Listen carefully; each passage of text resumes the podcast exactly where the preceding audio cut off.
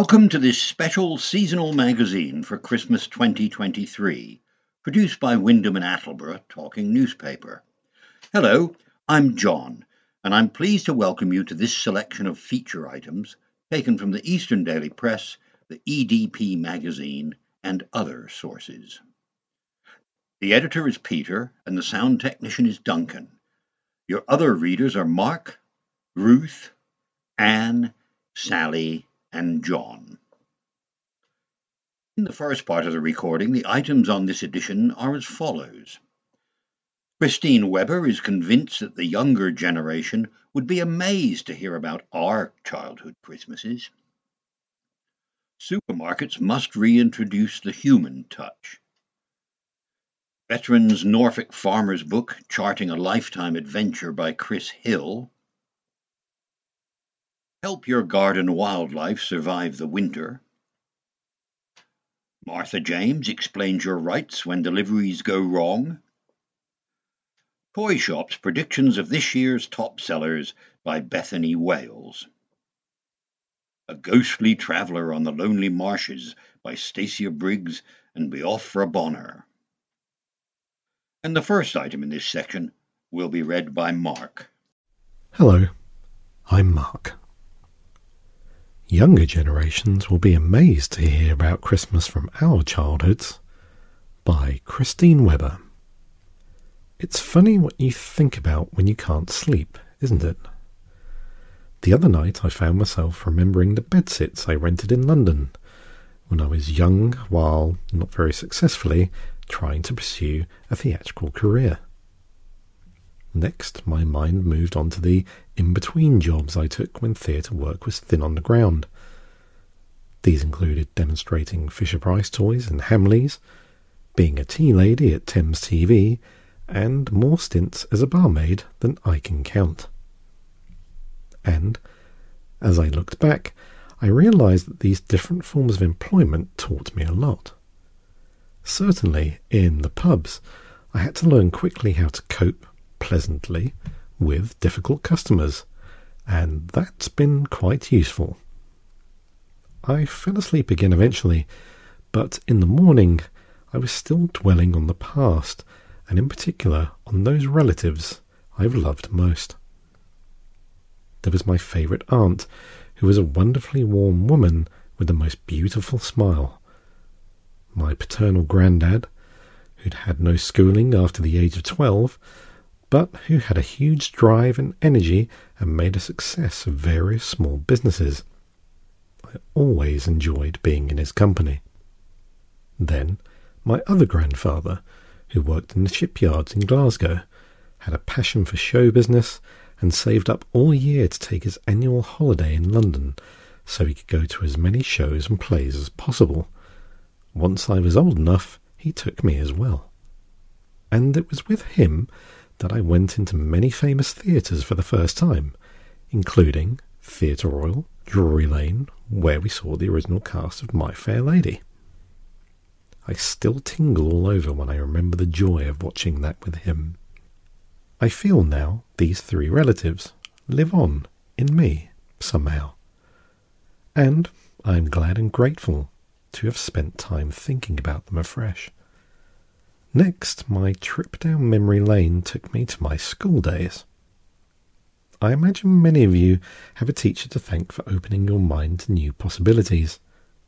I definitely do. Her name was Mrs. Scoos. She taught at my primary school and was a marvellous musician. I adored her, though she could be terrifying. Back then, I was having piano lessons with an old guy my parents knew. To be honest, they were shockingly bad. Somehow, Mrs. S got wind of this and decided, without asking anyone, including my parents, or expecting payment or thanks, to take me under her wing and coach me herself. Because of her efforts, I was awarded a place on Saturday mornings at the junior department of the Guildhall School of Music. This changed my life forever. I have no idea what sparked off these memories, but as a consequence of revisiting them, I've decided to tell my younger relatives some of my experiences, having realized that few people alive today were part of them. I've also begun a written record, which has encouraged even more delving. We all know, of course, that if we don't share details of our past with others, they'll be forgotten. So perhaps this festive season would be a good time for you to tell younger relations all about what you got up to when you were younger and what experiences turned you into the person you've become. Sadly, the oral tradition of storytelling, fiction, or fact around the fireplace has largely gone. But why don't we revive it this Christmas?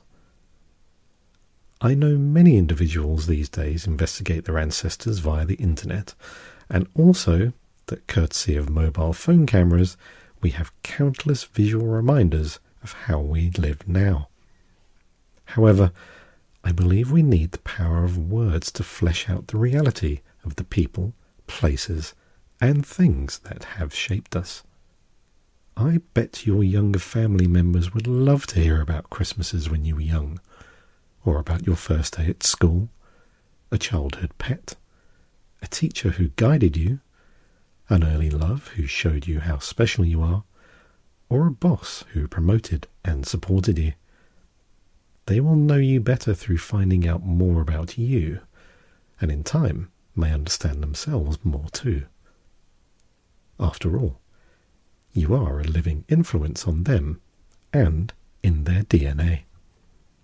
And maybe, like me, you'll consider writing some of this down to preserve the memory of those folk who helped you on your way. And to give you a laugh as you recall some of the scrapes you've been in. It will remind you of just how much you've done and how amazing you have been in coping with life's ups and downs. Most importantly, it will give you extra confidence to carry on achieving in the future. At Christmas time, supermarket shopping can be a daunting experience. Andy Newman says it's time for our local supermarkets to reintroduce the human touch. Back in August, I wrote in this column about the unwelcome replacement of human beings by machines in our supermarkets. Self-service checkouts where customers are expected to do all of the work so that the companies can sack their staff and further line the pockets of their shareholders. Often the words which I write on these pages give rise to vigorous debate in the bottom half of the internet. That's fine. This is an opinion column after all, and as long as it doesn't dis- descend into personal abuse, it's always good to have one's opinions challenged by those who hold a different view. The striking thing about my piece about self checkouts was that every single comment I saw agreed with me. Something of a first, it has to be said. It seems I had struck a chord. In that article, I used as an example my local supermarket, which during the summer ripped out all but four of its staffed checkouts in order to install a phalanx of the automatic variety, which four months on remain largely unused, as customers prefer to queue to be served by a real live human being. The weekend after my article appeared, Several members of staff at said supermarket gingerly sidled up to me while I was doing my shopping to tell me how much they agreed with what I had written, and that in their opinion the decision to move towards automated checkouts was the wrong one. It's a shame then that the supermarket chain Booths doesn't operate in this part of the world because they have announced that they're going to axe almost all of the self-service tills from their stores following a backlash from customers. We believe colleagues serving customers delivers a better customer experience, and therefore we've taken the decision to remove self checkouts in the majority of our stores, said Booth's managing director Nigel Murray. Our customers have told us this over time that the self scan machines that we've got in our stores can be slow, they can be unreliable, they're obviously impersonal. Well done to Booths, which is known as the Waitrose of the North, for listening to its customers and having the guts to admit that it got it wrong. Meanwhile, at the Norwich branch of the Waitrose of the South, i.e., Waitrose, there were long queues for the few remaining real tills, while many of the robotic ones stood unused. Whatever is it going to be like at Christmas when people fill their trolleys with far more things than can possibly be balanced in the self-service checkout bagging area and will thus require an actual person to scan their shopping? You may be wondering why people are prepared to queue for ages rather than get to grips with the technology and use the automated checkout. There are a number of answers to that. One is that they really only really work when you're just buying a handful of items, and certainly not when you have a trolley full. Another is that a large percentage of the time you end up pressing the button to summon a member of staff anyway, either because you're buying something which requires your age to be verified, or because the machine has failed to recognize the barcode, or just because those who haven't grown up with technology find them difficult to use. But the main reason why shoppers will choose to wait for ages at a real checkout is that most of us like the human interaction. Given that according to US Surgeon General Dr. Vivek Murthy, loneliness is as bad for your physical health as smoking 15 cigarettes a day, choosing to shun technology and deal with actual people is the sensible option, even if it does mean endless queuing. It is this backlash against anti-people business practices which has led to Booth's decision to roll back the technology and reintroduce the human touch. It's the desire to be more sociable when we shop that led to a quarter of a million people signing a petition last year urging Tesco to stop the replacement of people by machines. And it is by such customer power that we can fight this insidious techno creep and encourage every supermarket to follow Booth's lead and realize that the business which values people is the one which will prosper. Hello, I'm Ruth. Veteran Norfolk farmer's book charts a lifetime of adventures across the globe by Chris Hill. And the author says it would make an excellent Christmas present. A well known Norfolk farmer, broadcaster, and journalist has published a book of light hearted anecdotes and adventures from his travels around the globe. David Richardson, who lives near Wymondham, took six weeks to write Around the World in Many Ways, inspired by his own memories and illustrated with many of his own photographs. The book charts the 86 year old's lifetime of travels around Europe, Russia, China, Japan, the USA, South America, Africa, Australia, and New Zealand. Its pages reflect historical changes in society and farming, in landscapes ranging from the Andean mountains to the African plains and from the American cattle ranches to Asian paddy fields. He also toured famed landmarks and met larger than life characters, including a bullfighting Spanish count and a vodka loving Russian commissar. I've been one of the luckiest people in the world to go around and see all these things, said Mr. Richardson. The book is full of light-hearted anecdotes and insights that I've picked up as I've travelled around the world. I've only written about half as much as I could have done. Ernest Hemingway said, Never write all that you know, otherwise you become boring. So I picked out the highlights. And there's a bit of humour in it as well. Mr. Richardson caught the travel bug after school trips to Switzerland and Austria in his teens.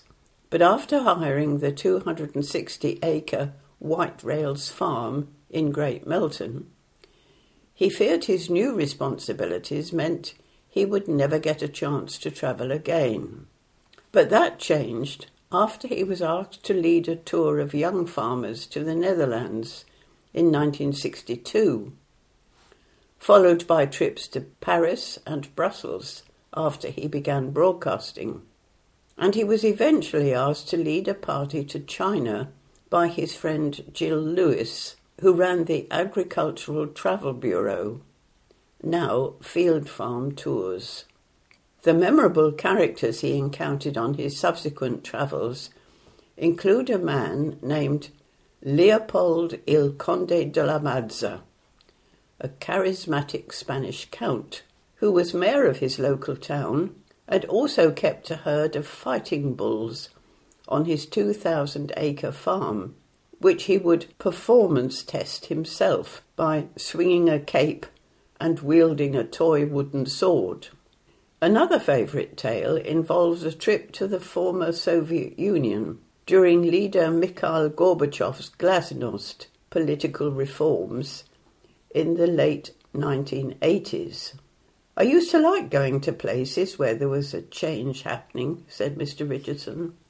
We went to Russia, Ukraine, and Moldova just after Gorbachev had come into power and was talking about glasnost and perestroika, openness and restructuring. The commissar of the area had arranged a party in our hotel in Russia, and he had loads of vodka. We had this meal, and after the first course, he stood up and proposed a toast, and the interpreter said I was supposed to respond. So I thought of something to say and did a toast to him and this went on for eight or nine courses. It got to about midnight, and he stood up again. By this time I was pretty pie eyed, but I got up, and in my befuddled state, I said, In our country, we had a Prime Minister who coined the phrase to explain the relationship between our two countries. He said there was a Cold War going on between us. But now, comrades, the Cold War has warmed up. And then he got up and kissed me. It was the first time I'd ever been kissed by a man. That was quite an occasion. Mr. Richardson's previous book in 2016, entitled In at the Deep End, was an autobiography about his farming life which saw him leading many industry organisations, and a broadcasting career, which included presenting TV and radio programmes for Anglia TV and the BBC, and later writing regular outspoken columns for Farmers Weekly. But he described the new publication as a more light-hearted coffee table book, which would make an excellent Christmas present. The book costs £25 and is available online via waterstones.com or by contacting Mr. Richardson directly on 07831 102 420 and I'll repeat that telephone number 07831 one zero two four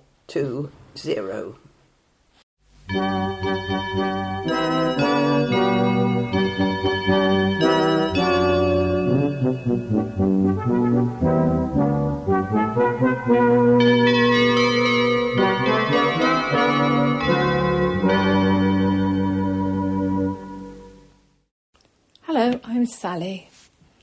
Help your garden wildlife survive the cold winter months ahead. As we approach the winter season and the temperatures decrease, it's important to provide support for the birds and insects that reside in your garden. Autumn and winter can be challenging for outdoor wildlife due to the colder weather, limited food availability, and changes in sheltering habits.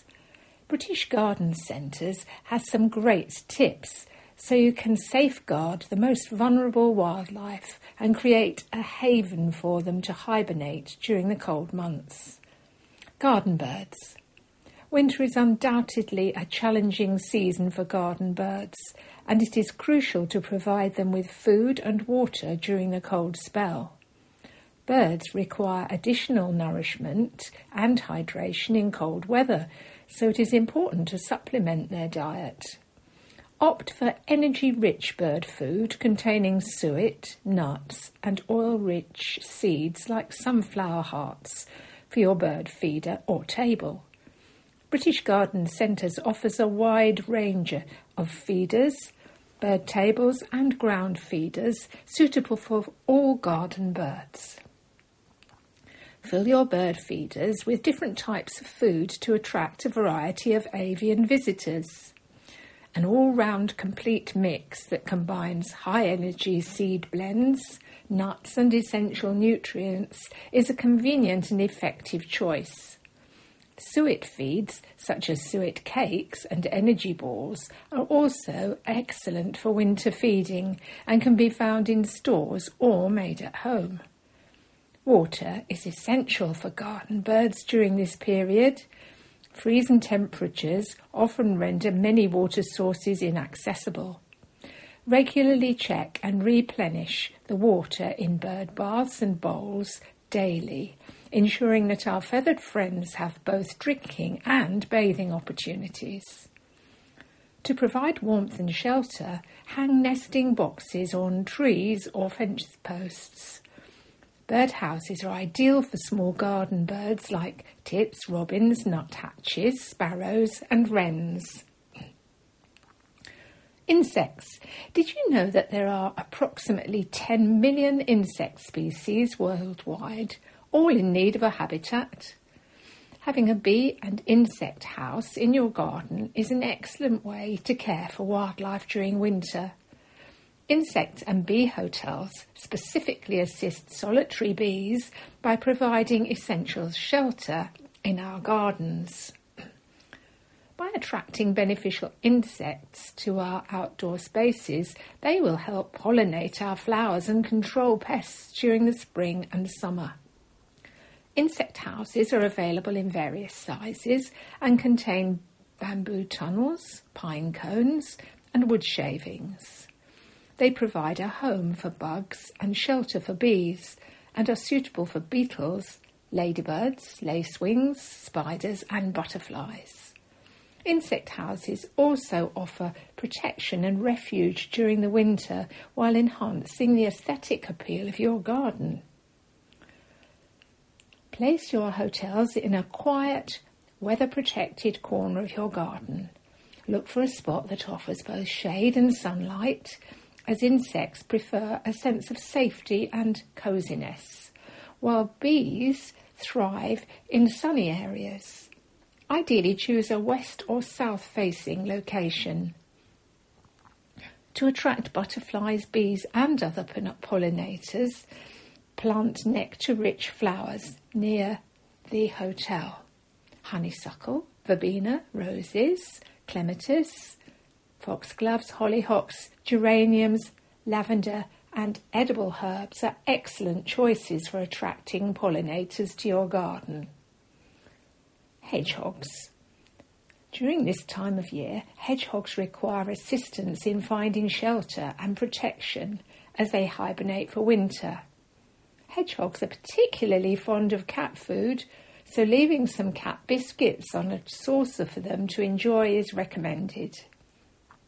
Additionally, provide a shallow dish of water to ensure visiting hedgehogs stay hydrated. For nesting hedgehogs, it's advisable to leave a wild area in the garden where they can rest. Allowing fallen leaves, long grass, and other garden debris to accumulate creates a protected space for hedgehogs to spend their daylight hours. Amy Stubbs, Project and Development Manager at British Garden Centres, said, By following these simple steps, you can transform your garden into a winter wonderland that attracts a diverse array of wildlife. Your local British Garden Centre store has all the advice and products that will enable you to experience the pleasure of observing the beauty of nature right on your doorstep while providing valuable support for animals during the challenging winter season. Hello, I'm Anne. What are your rights when home deliveries go wrong? By Martyn James. Have you experienced a delivery disaster? You're not alone. In fact, ask any of your friends, family, or colleagues, and the majority will have a story about a parcel going missing, turning up broken, or being left in a random place. This year, an emerging new trend with package delivery problems is the picture that proves the delivery took place. I've seen loads of your pictures of parcels propped up by random shoes, leaning on unidentified doors, and inside mysterious containers, almost always bins. In my favourite recent example, one delivery company was ex- insistent that the package had been correctly delivered, despite the wrong door number featuring prominently in the photograph. Package delivery issues are without a doubt one of the biggest sources of frustration for readers. So, here's my guide to your rights when things go wrong. Who is responsible for any delivery?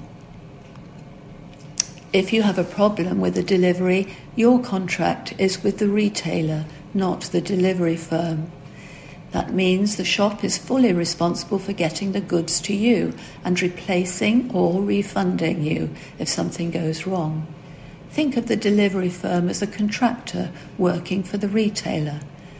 The delivery company is responsible for getting the parcel to you or leaving it where you have specified. It's not your fault if the parcel is left somewhere you haven't authorised, or been left with a neighbour, or left in a communal or unsecured area, or left outside a door, then nicked, or broken or damaged when you open it. What if the delivery company claims the delivery has been made? Complaints about missing packages tend to follow trends. In the past, the main complaint I heard was when a delivery company falsely claimed that they had attempted to deliver, when in fact you were at home all day waiting for a knock at the door. In order to crack down on this, delivery companies have introduced a range of ways to ensure that the package is actually delivered, which is why I'm hearing so many complaints about photographs that don't prove anything if you're not in them. The same goes for signatures that aren't your signatures and tracking apps that claim the item has been delivered. Don't get too wrapped up in the details. If you're disputing that a delivery was made, take it up with the retailer just explain in simple terms what's happened and point out how the package delivery company does not have accurate proof of delivery. This doesn't affect your refund rights. If your item is missing in action, then you are entitled to a full refund by law, or you can request that the shop sends the item again. If the retailer doesn't play ball, threaten them with the small claims court. Delivery dates. You are entitled to expect your goods to be delivered on the agreed date that you were given when your order was placed. If no date was given or agreed, the shop must get your purchases to you within 30 days of the order being placed. If this doesn't happen, you should get a full refund. If you paid a supplement for a specified time or date of delivery, you can ask for this back too. Foreign deliveries. You might not realize it, but ordering from those attractive ads on social media sites might mean you're actually buying from a shop abroad. This can be a nightmare because returns can also be difficult and expensive. So before you buy from a non UK firm, check to see if they have a UK website look for a UK address and confirm in writing that they are sending from the UK. Check if the prices are in sterling. If it's not, you pay the exchange rate at the point the firm debits you, so it can fluctuate quite a bit. You will probably pay bank or credit card processing charges too. And also check what the policy is for returns and how to contact the firm if something goes wrong. This article is by Martyn James, who is a leading consumer rights campaigner, TV and radio broadcaster, and journalist. Toy Shop reveals predictions for top sellers for Christmas 2023 by Bethany Wales. A Norfolk toy shop has revealed its predictions for the top selling Christmas toys this year, and the list might surprise you. Langley's Toys, which has been in Norwich for 140 years, said business was still going strong despite the cost of living crisis, with many parents opting to spread the cost of Christmas throughout the year. And with many starting their festive shopping as early as July, manager Chris Goulding said some clear favourites had already emerged, along with a common theme.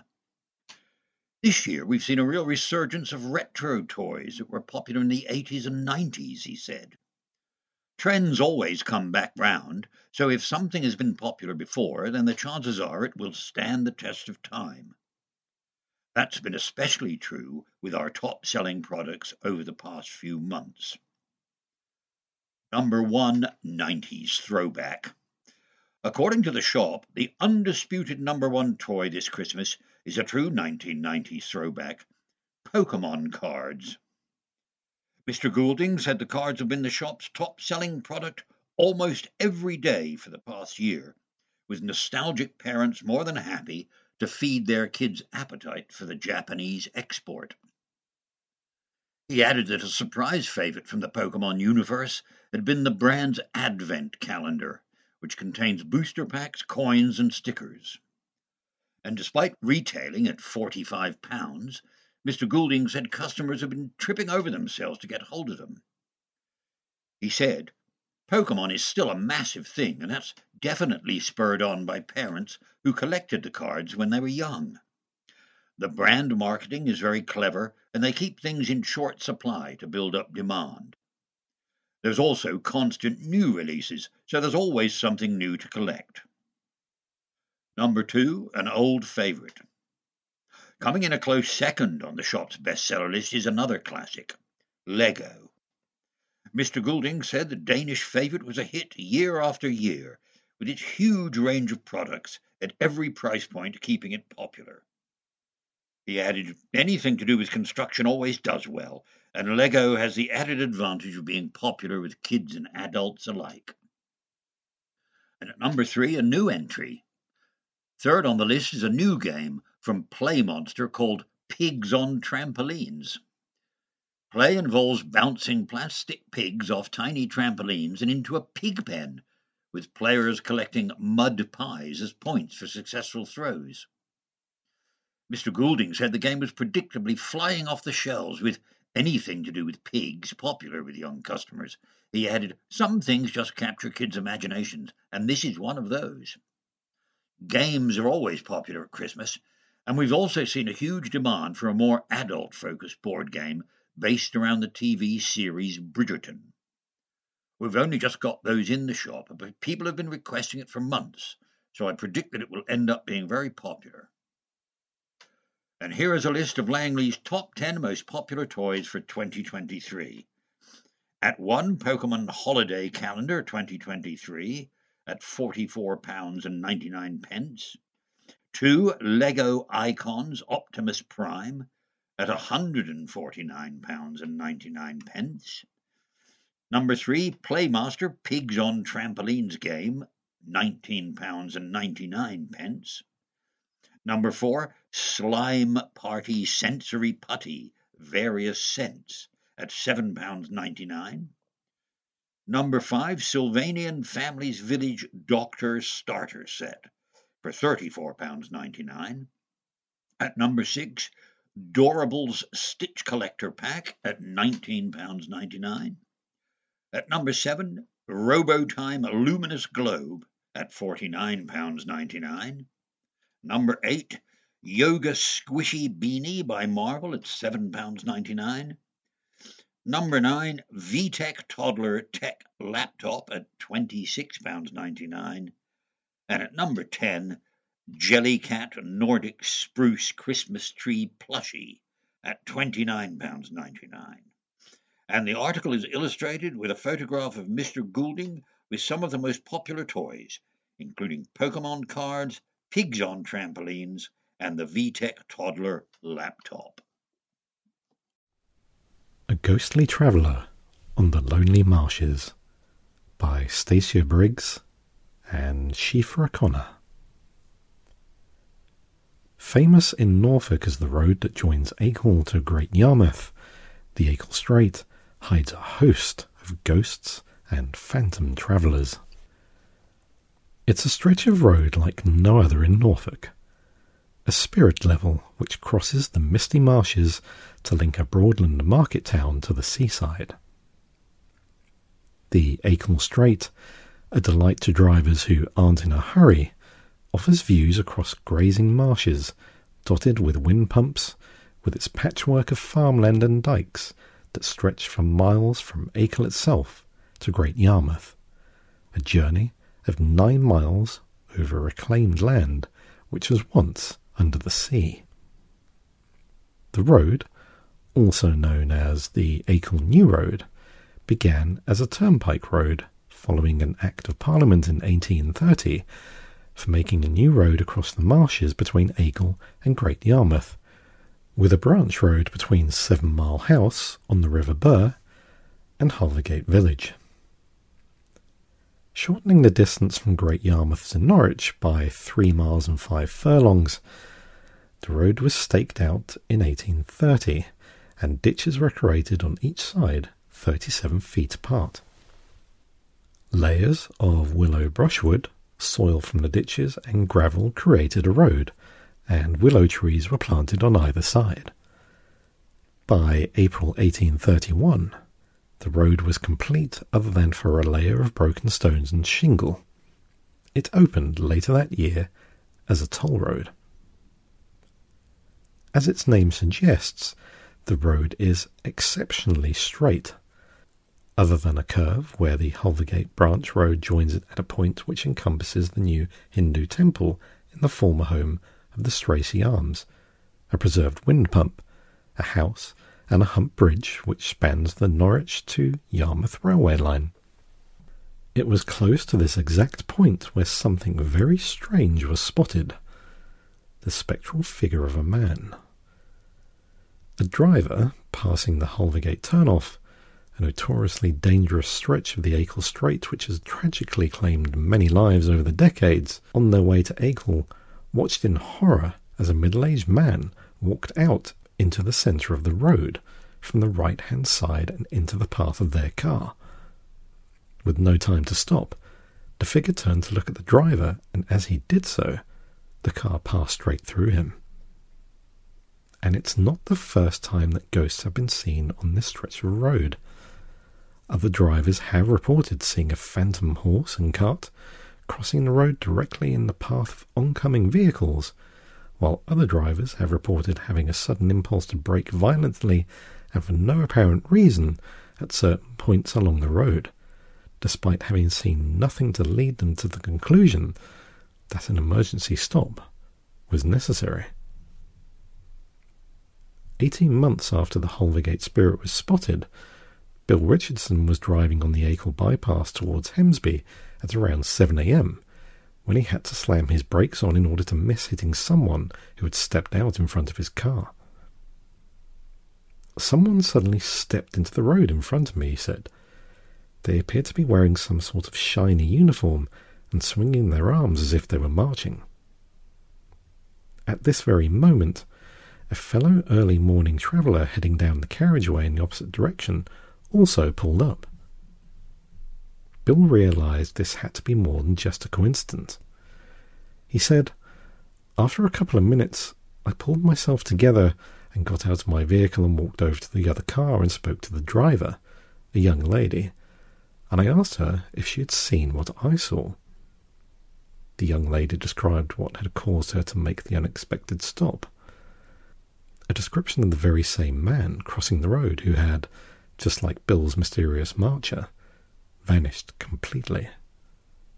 This was a very weird experience for me, as I would expect it was for the lady of the other car, said Bill. For more weird Norfolk stories, head to tinyurl.com forward slash weird Norfolk. And now we have a seasonal contribution from dog behaviourist Julia Collin. This Christmas, before you go up to bed on Christmas Eve, awaiting Santa's visit, do make sure that in addition to your Christmas stockings being securely attached to the mantelpiece, the following are safely and entirely out of canine reach grapes, dried fruit, nuts, mince pies, chocolates. These festive items rank highly amongst toxic canine foodstuffs. And don't just think toddler height.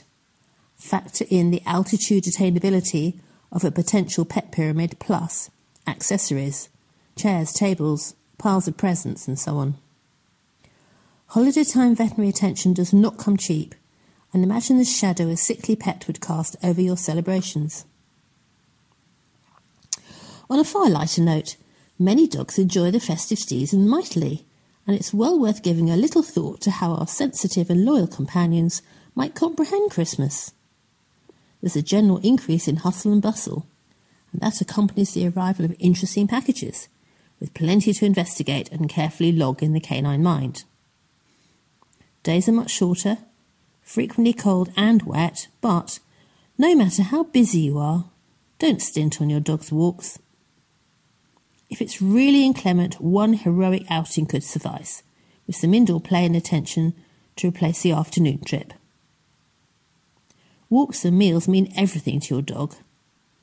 We set a lot of store by Christmas and we expect them to behave well, even faced with a range of visitors and activities. So the least we can do is lovingly preserve their routine with plenty of exercise and downtime, especially if the house is noisy with boisterous visitors. Don't let good habits be sabotaged by supposedly well meaning guests. Feeding your dog from the table, encouraging them onto the sofa if it's something you don't normally allow. And don't let visiting children whip them into a frenzy. In fact, if your dog is used to an adult household, better not leave them alone with children, no matter how gentle and placid they are. The dog, I mean. Not too many leftovers, a few by all means, but then cut back on the kibble. Preserve your dog's sleeping area as a sanctuary. And meet up with unfamiliar canine visitors outside first. Their coming straight into the house is a mistake. Give plenty of thought to a strange dog actually staying overnight. Don't be all over your dog during the day and then go out, leaving them alone in a silent house Having made sure they're well exercised fed and have fresh water, give them a chance to nip into the garden before you go. Leave the radio on, lights, and the heating. And last of all, you might like to just look up foods toxic for dogs. Some of the items will surprise you. And have a lovely Christmas. And our thanks to Julia for that contribution.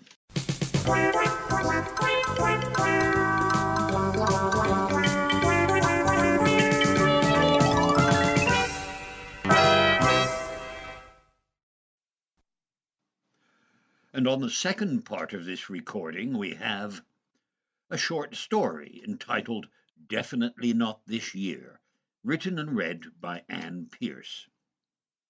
Memories of Christmas in Norfolk to Warm the Soul by Keith Skipper. Shopping in Wymondham Through Time by Sarah Stanley. Seasons Printings by H. J., written by Trevor Heaton. History of some Christmas decorations. Situation now offers a festive cost of living crisis by Keith Skipper. And we end with a Christmas Did You Know?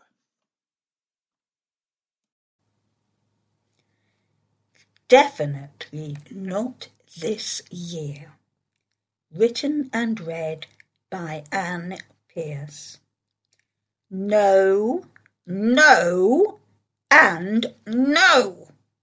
I said no, I meant no, and I'm not going to change my mind. End of.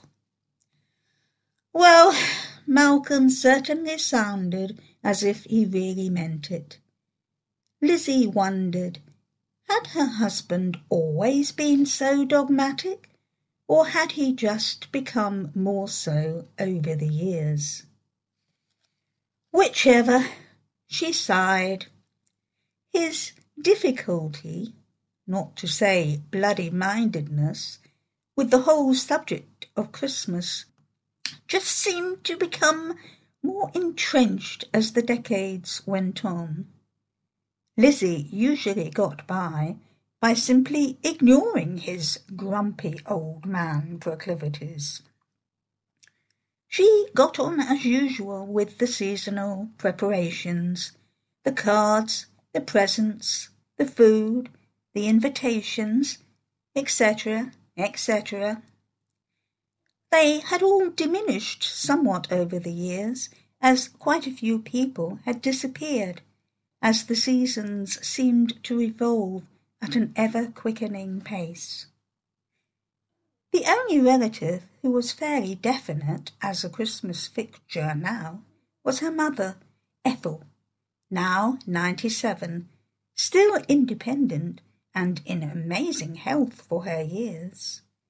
Sadly, her dislike of Malcolm was still just as virulent as when her daughter had shyly brought him home to meet her parents as her future husband. Something had never gelled between them, not then, not over the years since, and definitely not this year either. However, Lizzie, normally so accommodating to all of Malcolm's foibles, dug her heels in on this one issue. Her mother had no other relatives and quite definitely would be coming to spend three days with them this Christmas. Despite Malcolm's no, no, and no ultimatum, the best he had achieved was a reduction from a normal seven days stay to three days. Lizzie felt sad and worried about how she was going to present this shortening of the seasonal visit to her mother. But she became resigned to it. She was just worn down by all the arguments. She wondered sometimes whether her mother's life, shared with a cat, might actually be happier than her own, shared with miserable Malcolm. Lizzie would quite have liked a cat, not instead of Malcolm, you understand, but just as someone else to share their home. He might be far easier to please and much better company than her husband. She felt a slight sense of shame and mentally slapped one of her wrists. Poor Malcolm! He had various medical issues, as did so many of their generation. Was it unkind to think he just made far more fuss about them than most people did. Her mother's cat was more on her mind of late, probably because of the stray cat that had for the past few weeks been visiting their own back door. Malcolm had, of course, said the mangy thing shouldn't be encouraged. However, Lizzie had different ideas. It seemed rather meant to be. Malcolm had, of course, always refused to consider having any kind of pet. Perhaps this attractive, large, marmalade-coloured cat could become her friend and companion. He was very friendly and didn't object when Lizzie used a microchip scanner borrowed from a helpful neighbour who worked for a local animal shelter, to check for a chip to provide owner information There was no chip and no collar. Lizzie had, via the helpful neighbour, taken a picture of Samuel, as she had decided to call him, and posted copies on various local notice boards and Facebook pages, but no one came forward to claim him. He seemed an extremely clever cat, as he mostly seemed to appear when miserable Malcolm was out. Her mother arrived on Christmas Eve. Her cat, Thomas, was safely and lovingly being cared for by one of her own neighbours, who had quite a few of her own relatives visiting over the holiday, all of them cat lovers, fortunately. Malcolm decided to escape to his allotment for a couple of hours on the morning of Christmas Eve.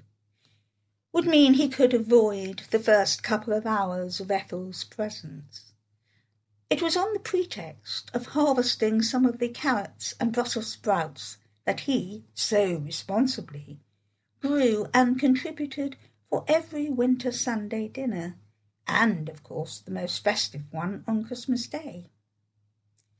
He liked to display a slight touch of humour with his Christmas veg offering.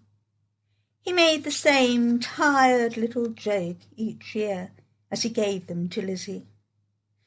Of course, to be traditional, they should really have been put on to boil three weeks ago.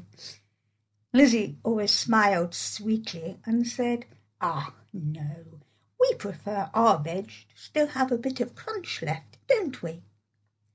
Bloody hell! That horrible, mangy cat had followed him. The allotment was only a short distance from their house. But why on earth would the awful thing have trotted after him?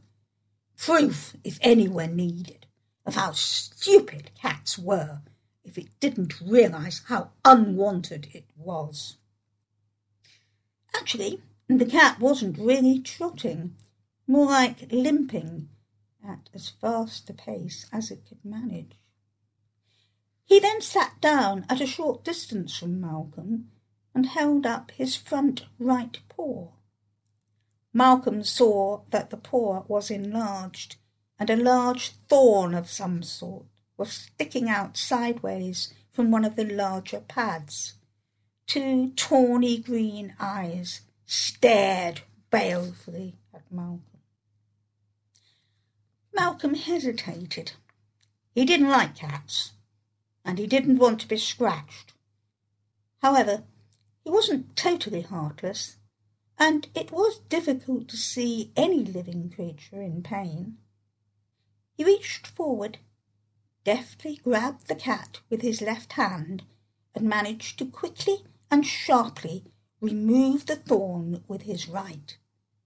Samuel smiled at him. Yes, cats do smile. We won't have any arguments about that, okay? An hour and a half later, Malcolm and Samuel made their way home, accompanied by obligatory sprouts and carrots.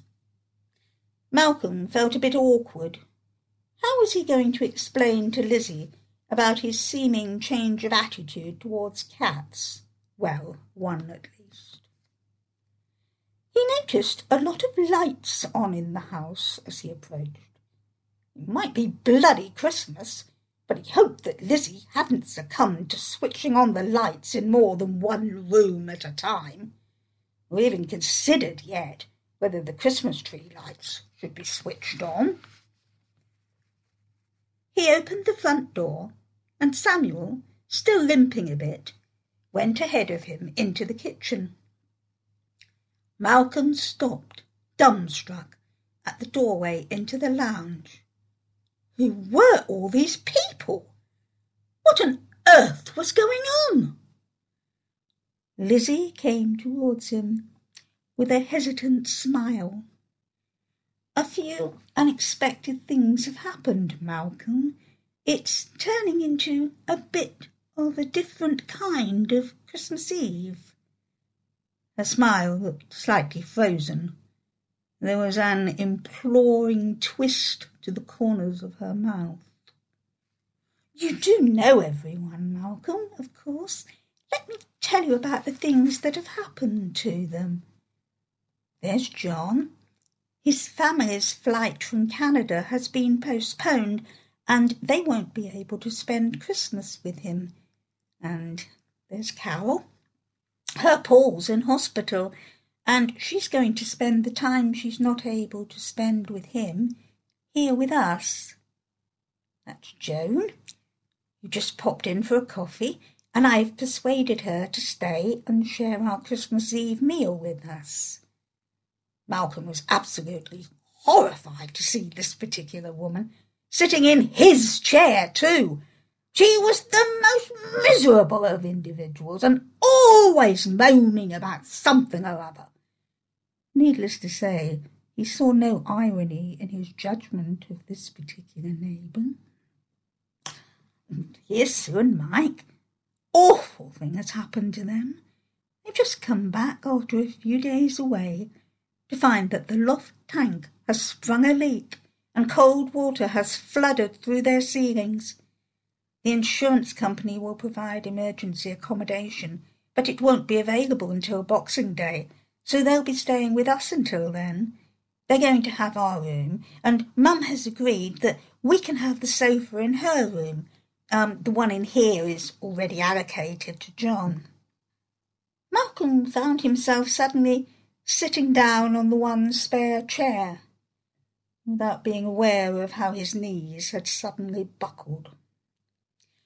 He was aware of a glass of something being placed in his right hand, and of the slightly pleading expression in the eyes of his wife. It reminded him of the expression on Samuel's face, holding out his hurt paw. Oh, for God's sake! What was the matter with him? Didn't all these people have enough problems without him being the Scrooge-like spectre at the very non-existent feast? Several items from the morning's news bulletin came into his mind. All the various truly awful events taking place in the world now, along with all the trivial seasonal tat and singing about everyone simply having a wonderful time. Malcolm felt a sudden sense of shame. No matter how he behaved, no matter what things he said or never said, nothing was going to change facts, good and bad, that could only be lived with. Perhaps sharing some of the time together even if none of the thoughts, might bring them all, well, what? A forced politeness until they could all go home again? Or perhaps a kind of metaphorical, if not literal, hand holding? Maybe a shared hope to counter all the future uncertainties? Oh! What a beautiful cat, said John suddenly. Haven't seen him before. Is he a new resident? Everyone was staring at the beautiful Samuel as he walked into the room, his limp now much less pronounced. Malcolm saw the quick shock on his wife's face change to an astonished brightness as he raised his glass and said, Yes, he is. We seem to have quite a few new visitors and residents here today. Let's all raise our glasses for a seasonal toast and to remember all of our loved ones, those always in our hearts, and to those who are strangers, soon to be friends. Samuel smiled too. He fully understood the magic powers of cats to resolve so many of the sticky situations that pesky humans seem to get themselves into. Memories of Christmas in Norfolk to Warm the Soul by Keith Skipper. Christmas can be a time of overblown expectations. Nothing like it used to be, we mutter, as another expensive festive fling shrivels away like a limp balloon behind the decorations. Then, as sales bargains and sunshine brochures dance across the television screen, we close our eyes and seek consolation in an era when it really was a season of peace and goodwill. Joyful family gatherings, spiced with spontaneous storytelling around an open fire. There's a strong tendency to indulge more in a journey of imagination than to settle for a record of fact. Perhaps a quiet stroll along my local bookshelves can combine the two in a way that satisfies yearning for yesterday while recognizing a few blessings of today. My Christmas Eve saunter in search of uplifting voices starts way back in 1724, with Daniel Defoe heading this way on a tour through the whole island of Great Britain. Turkeys were already prominent on the festive menu.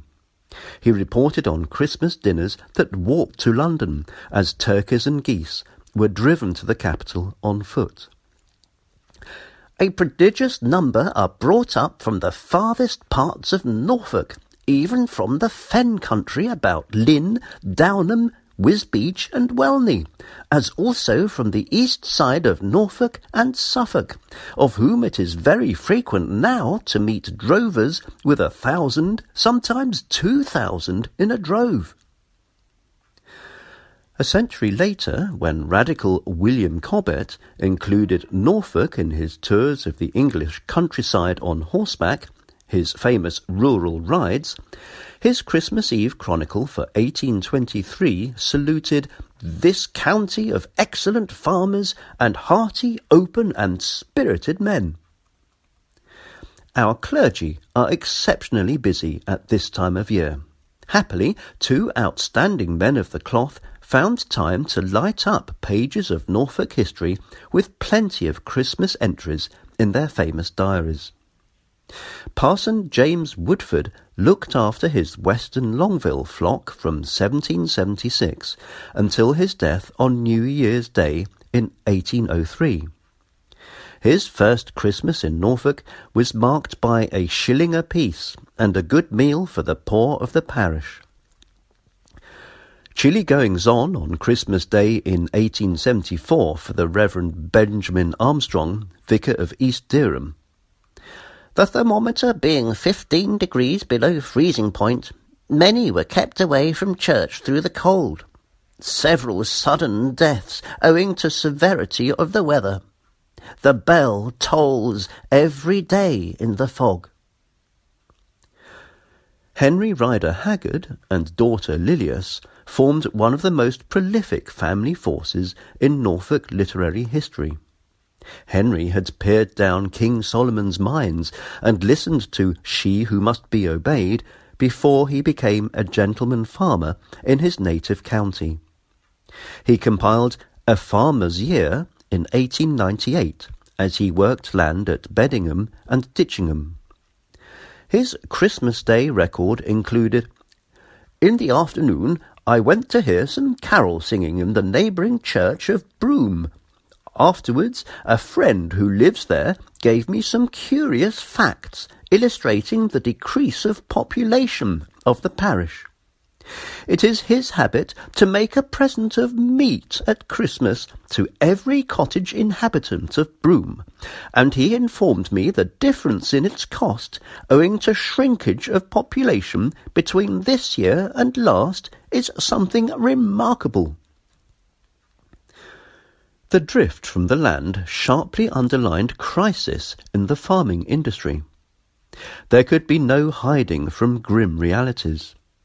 On Christmas Eve, 1939, as the country waited for unfettered dragons of war to breathe fire, Lilias Rider Haggard penned this poignant passage in her Norfolk notebook after watching people on Norwich Market buying bunches of buried holly and little Christmas trees. Well, said a stout and homely housewife, tucking her awkward and prickly burden under her arm, There's only one child at home this Christmas, and the Lord knows when I'll get the others back again. But I says to the old man, we'll have the tree and all, and there's not much to hang on it. We'll have to do with hope for a trimmin'. They'll like to think of us just a usual. Similar sentiments from Elizabeth Harland's Diary of a Country Housewife. Her Christmas Day entry for 1950 reads, in the endless struggle to keep alive, we have far too little time for things that really matter. But at this season, whatever our private preoccupations, however black and cloud banked the international sky, we know a blessed relaxation. Work can wait. Worries can be postponed. Quarrels forgotten. Today belongs to peace, to joy, and kindliness, to goodwill and giving. I leave it to evergreen countryside champion Ronald Blythe, who recently celebrated his 100th birthday, to complete this short but select band of inspirational scene setters with a little gem from his 1997 volume Word from Wormingford. Christmas Eve a small gift for the postman. They have a rota, on whose endless kindnesses the logistics of this remote farmhouse turn. My towering holly hedge is snowily tipped with old man's beard, but the lower boughs are a glowing mass of orange and dark green fruit and foliage. Blackbirds bustle in and out as I cut branches to hang over the pictures and fireplace. Now pull the curtains, stir the logs, and settle in a favourite chair. Draw close and warm yourself on the hearth of remembrance. Listen carefully, and you'll hear the ghosts of Norfolk Christmas past. Christmas Shopping Through Time by Sarah Stanley. Memories from a collection of Christmases past in Wymondham focusing on the town's shops at Christmas and Dick- Dickensian Evening.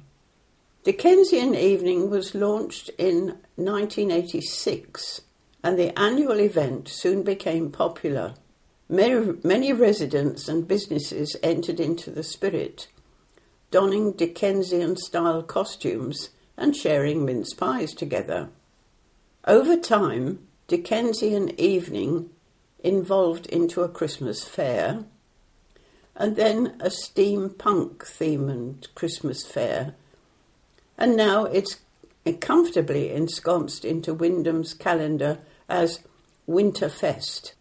On Dickensian evening in 1988, as the real Father Christmas was so busy preparing for the big night, he had help from Brian Seeger, owner of George R. Reeves Limited, printers, booksellers, stationery, and gift shop. And Brian wore the red suit and waved as he was driven to the marketplace through Market Street, where he greeted children with lots of ho, ho, ho's. Brian was a vibrant character in Wymondham and is greatly missed. His uncle, George Reeve, started a printing business in 1928 in a room at the rear of Walter Lane's Gentlemen's Outfitters in Middleton Street. As George's model press expanded, he moved into premises in Church Street opposite Becket's Chapel and opened a bookshop in Market Street in 1949. He then opened a shop on the corner of Damgate now part of the RSPCA charity shop, for a short time before moving the print works and shop into Clark's former drapery and grocery store on Damgate Corner. The printing side of the family firm relocated to Town Green in 1994, and the shop floor increased in size. The print works closed in 2010.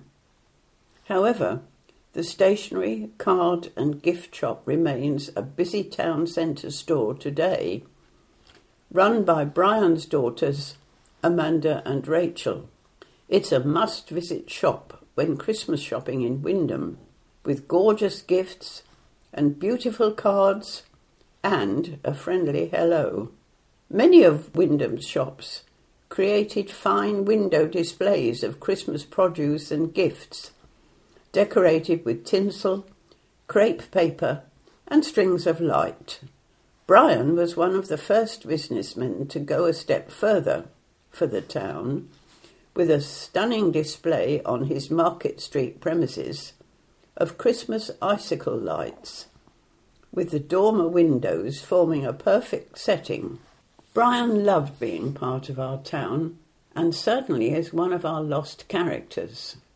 The family kept the lights switched on for several Christmases after Brian's sudden death in 2003. Now we're lucky to have Wymondham's town team fundraising and decorating much of our town with lights galore. As mentioned, many townsfolk enjoyed dressing up and taking part in Dickensian evening in its early years and Margaret King's antique shop on the marketplace proved the perfect backdrop for Margaret. She ran the shop with her husband Norman for many years, from the early 1970s to some time after 2007. The property in the 1880s, which was Butcher's, owned by Thomas Cann, and then in the 1890s by Christopher Laycock who soon opened a grocer's and draper's next door in what we know as Abbott's.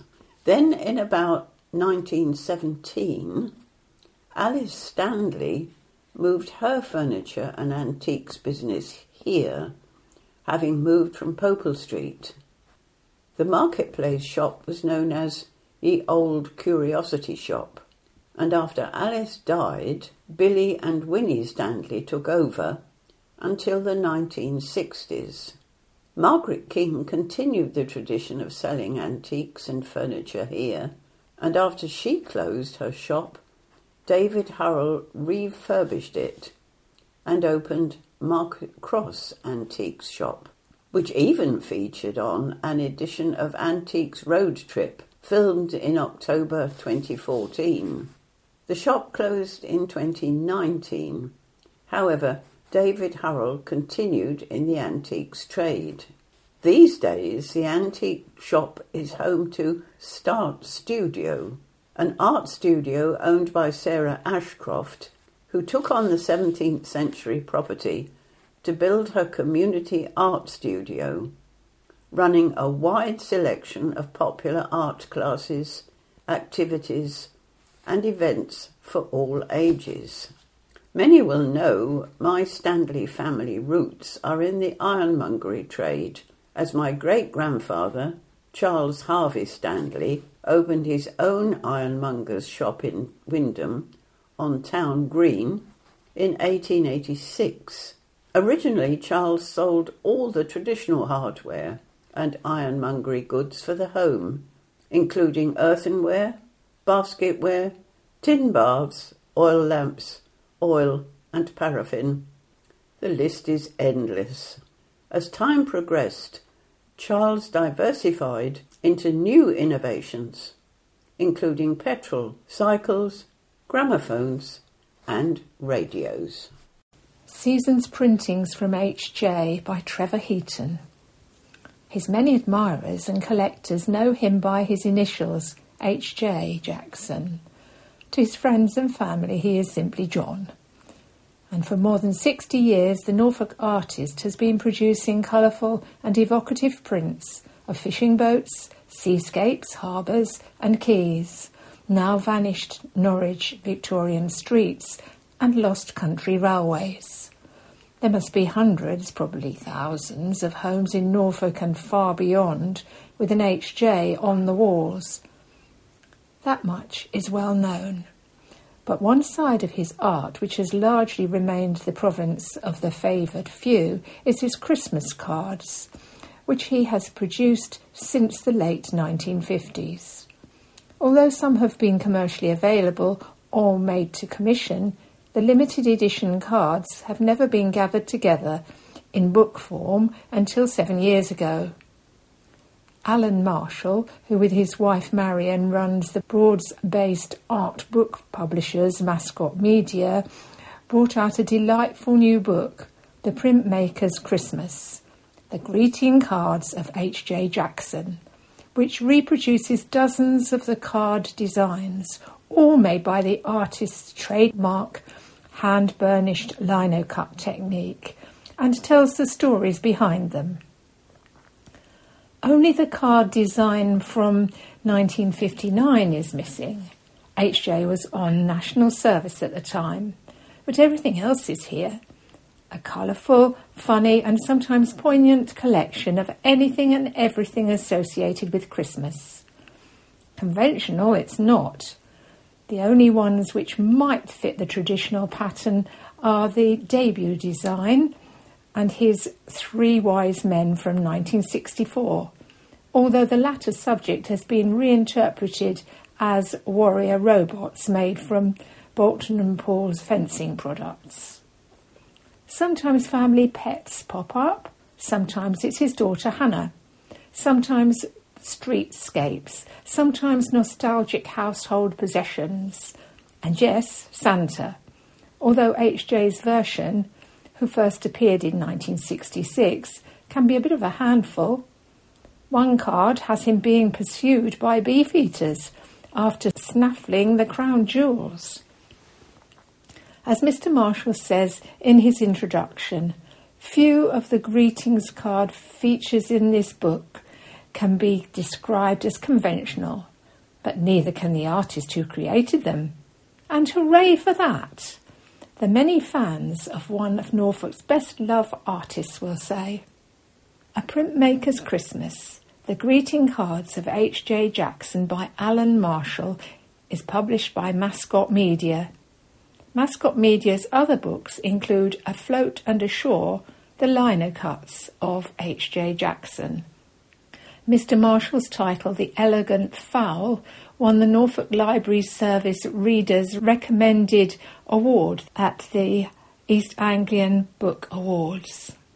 Some of Mr. Jackson's Christmas prints illustrate the article, including that of Santa Claus being detained by five beef eaters having stolen the crown jewels, and H.J.'s daughter Hannah with her Christmas post.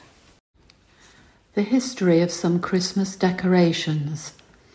December and decorations, two words that go hand in hand. The shops had their festive offerings up months ago, but December is the time when attention turns to the home and converting it into a veritable Christmas grotto, suitable for Santa and all his elves if the amount of food we buy is anything to go by. Every year it happens, out come the boxes of tinsel, the baubles, and the flashing lights. Even those of us who moan and groan about the fuss and bother will decorate a tree, complaining all the while, of course.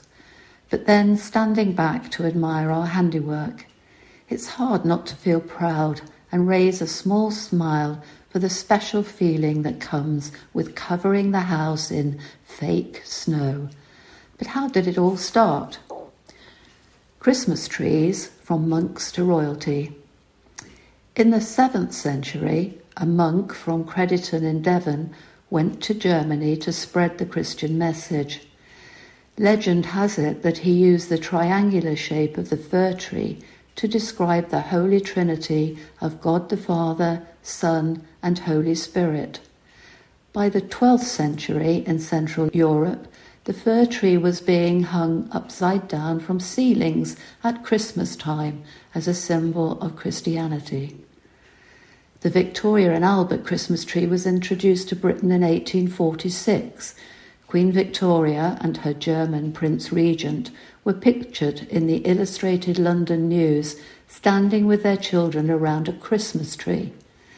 Victoria was very popular with her subjects, and what was done at court immediately became fashionable. the English Christmas tree had arrived. Star or angel, a religious decision. The decision of what to put on top of your Christmas tree is generally between a star and an angel. Of course, both have religious connotations. The angel representing the angel Gabriel, who informed the shepherds of the birth of Jesus Christ, and the star of Bethlehem that led the three wise men from the east to the stable where he was born. Tinsel, a valuable decoration. Tinsel was invented in Germany around 1610. At that time, real silver was used, and machines were invented which pulled the metal out into the thin wafer strips. Silver was durable but tarnished quickly, especially with candlelight.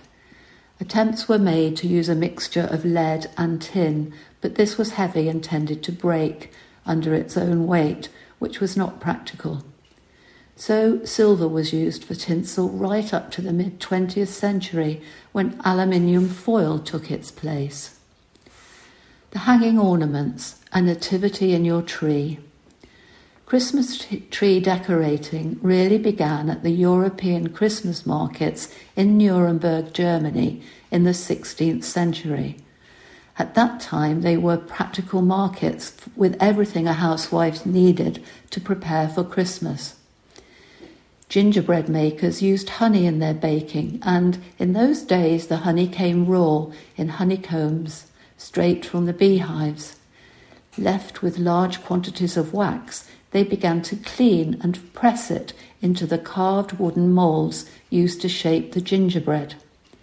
In the 16th and 17th century, these moulds were often scrolls, cherubs, and plaque shapes then later, scenes from the Nativity story, men on horseback, animals, and many other designs.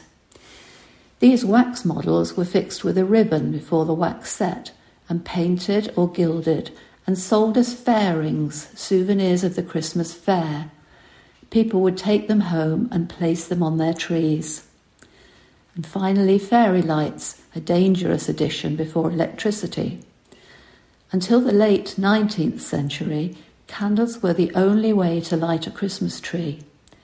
There were many experiments to create safe holders, from hoops in the 18th century to counterbalanced metal holders and prettily decorated clips in the late 19th century. At the end of the century, experiments with gas lights, many of which blew up, and early electric lights led to a safer option.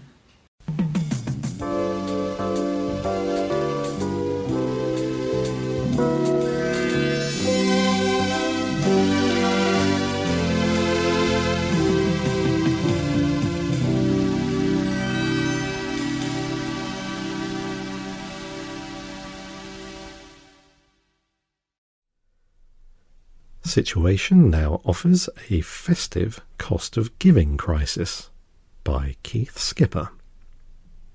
For all the economic, social, and climactic storms surrounding our December adventures, there's no reason why a cost of giving crisis should cast too large a dark shadow over this period of joy and goodwill.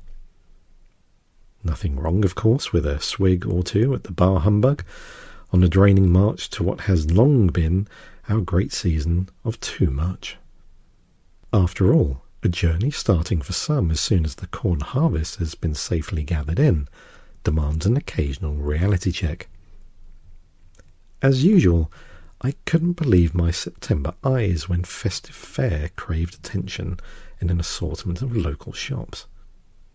Embarrassed assistants claimed that they were merely carrying out orders from on high because others had already bent a knee or two inside the grotto of rampant commercialism.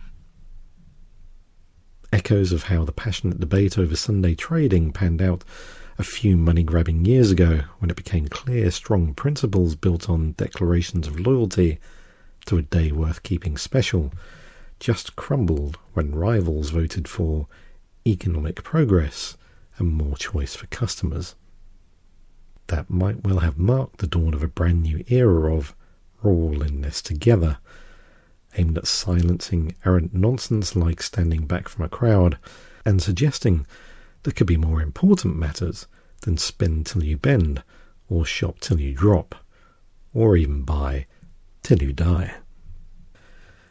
Do we really need best part of four months to answer that old question about where to go to pay how much for how many of which kind of what to give to whom?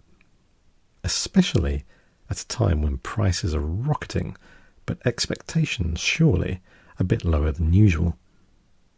No wonder weary multitudes use December 25th as a priceless opportunity to contest the Great British Sleep Off before sizing up tantalizing holiday adverts on the telly and then rushing out for just a few more much needed bargains at the frantic sales. Yes, it's far too easy to dismiss so much of this celebratory season pulling cynical crackers and search for a pertinent message to go with plastic and paper fripperies. Here's a good one. Why is it customary at Christmas to leave homeless people outside while we bring trees inside? And if supermarkets were less crowded at this time of year, wouldn't more shoppers use them? Just when you hope for solace on offer in the safety of your own indoor world, someone quotes the first rule of a family Christmas. Nobody is allowed to be elsewhere having a good time when they could be in the living room getting on somebody's nerves. I'm reminded of a little lad saying his prayers and passing on all the usual thank yous before exclaiming in a very loud voice, And don't forget, it's Christmas soon, and I want that new bike. Amen. His mother looked on in shock and then rebuked him sharply. There's no need to shout, dear. God is not deaf. No, came the response, but Gran downstairs is. Even the birds in our back garden were at it when I peeked out the other morning. Starlings began squabbling over where to go for lunch, and how many places in Norfolk turned on Christmas lights in December. Blue tits darted and swooped in a bid to grab every special offer in sight. I told them this was not Black Friday, just a good old fashioned Moody Monday.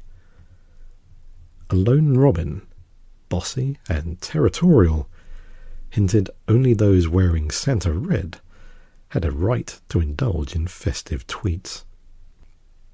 The good news, of course, is that all creatures great and small, including crusty old Norfolk cynics, find fresh rations of optimism and harmony in time to laud this most uplifting time of year. We hang up our stockings of hope no matter how many darns or holes have been added since the old boy last slid down the chimney. An optimist pops out of the gloom to emphasize you can still make people forget the past with the right sort of present, even if it takes next year's money to do it. A friendly joker drops by to say it is perfectly okay to call Santa's little helpers subordinate clauses.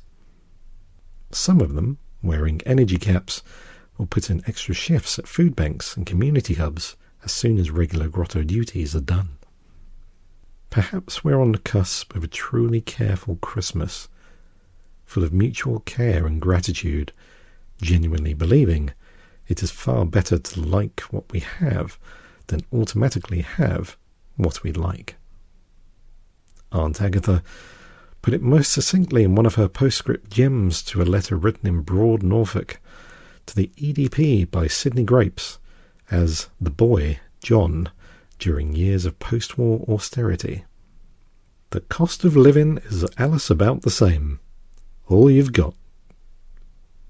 That meaningful motto ought to tumble out of every cracker this time round. Some Christmas did you knows? 1. Rudolph was a marketing ploy. Rudolph the Red-Nosed Reindeer first appeared in 1939 when the Montgomery Ward department store, I think that must be American, asked one of its copywriters to create a Christmas story for kids that the store could distribute as a promotion. The adorable movie featuring the island of misfit toys and Herbie the elf was born in 1964. 2. Black Friday isn't the busiest shopping day. Black Friday, or the day after Thanksgiving in the United States, see, certainly sees lots of shoppers heading to the mall.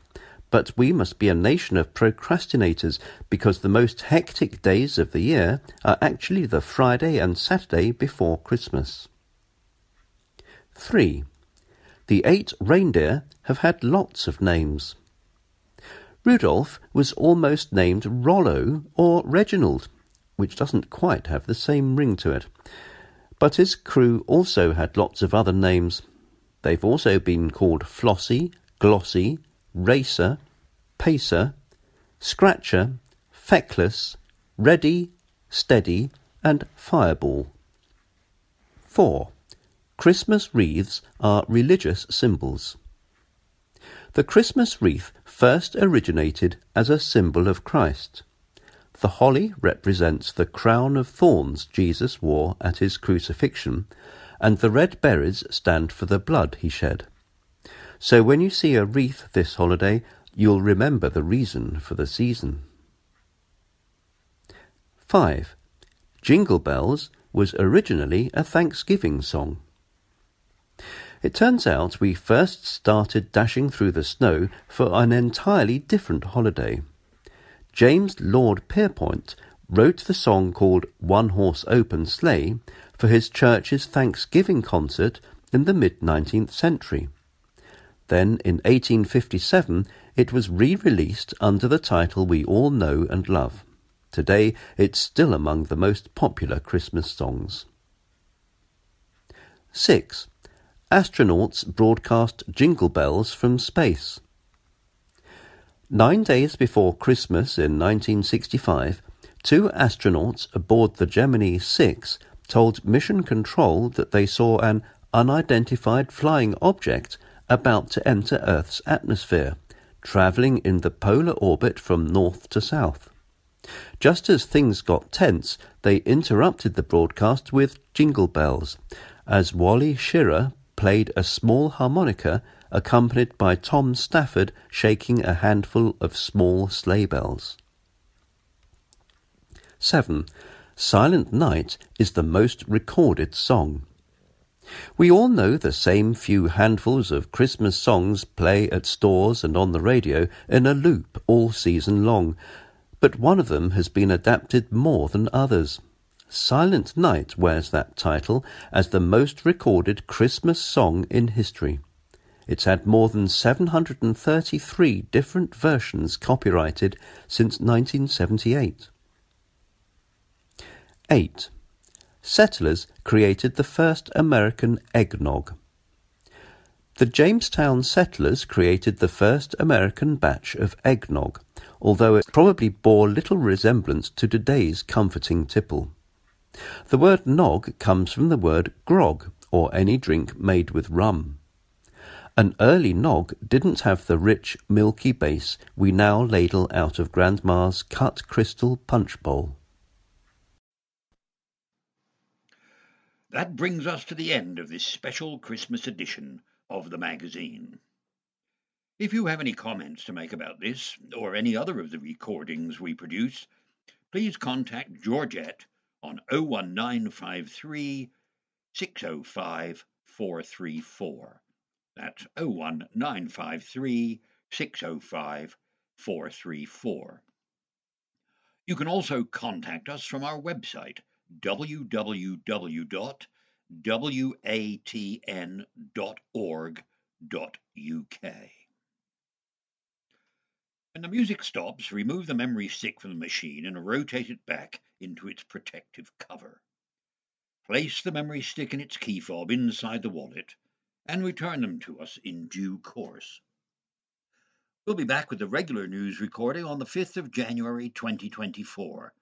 So until then, it just remains for me, on behalf of the magazine production team and all of the Talking Newspaper volunteers, to wish you a very Merry Christmas and a Happy New Year. Merry Christmas.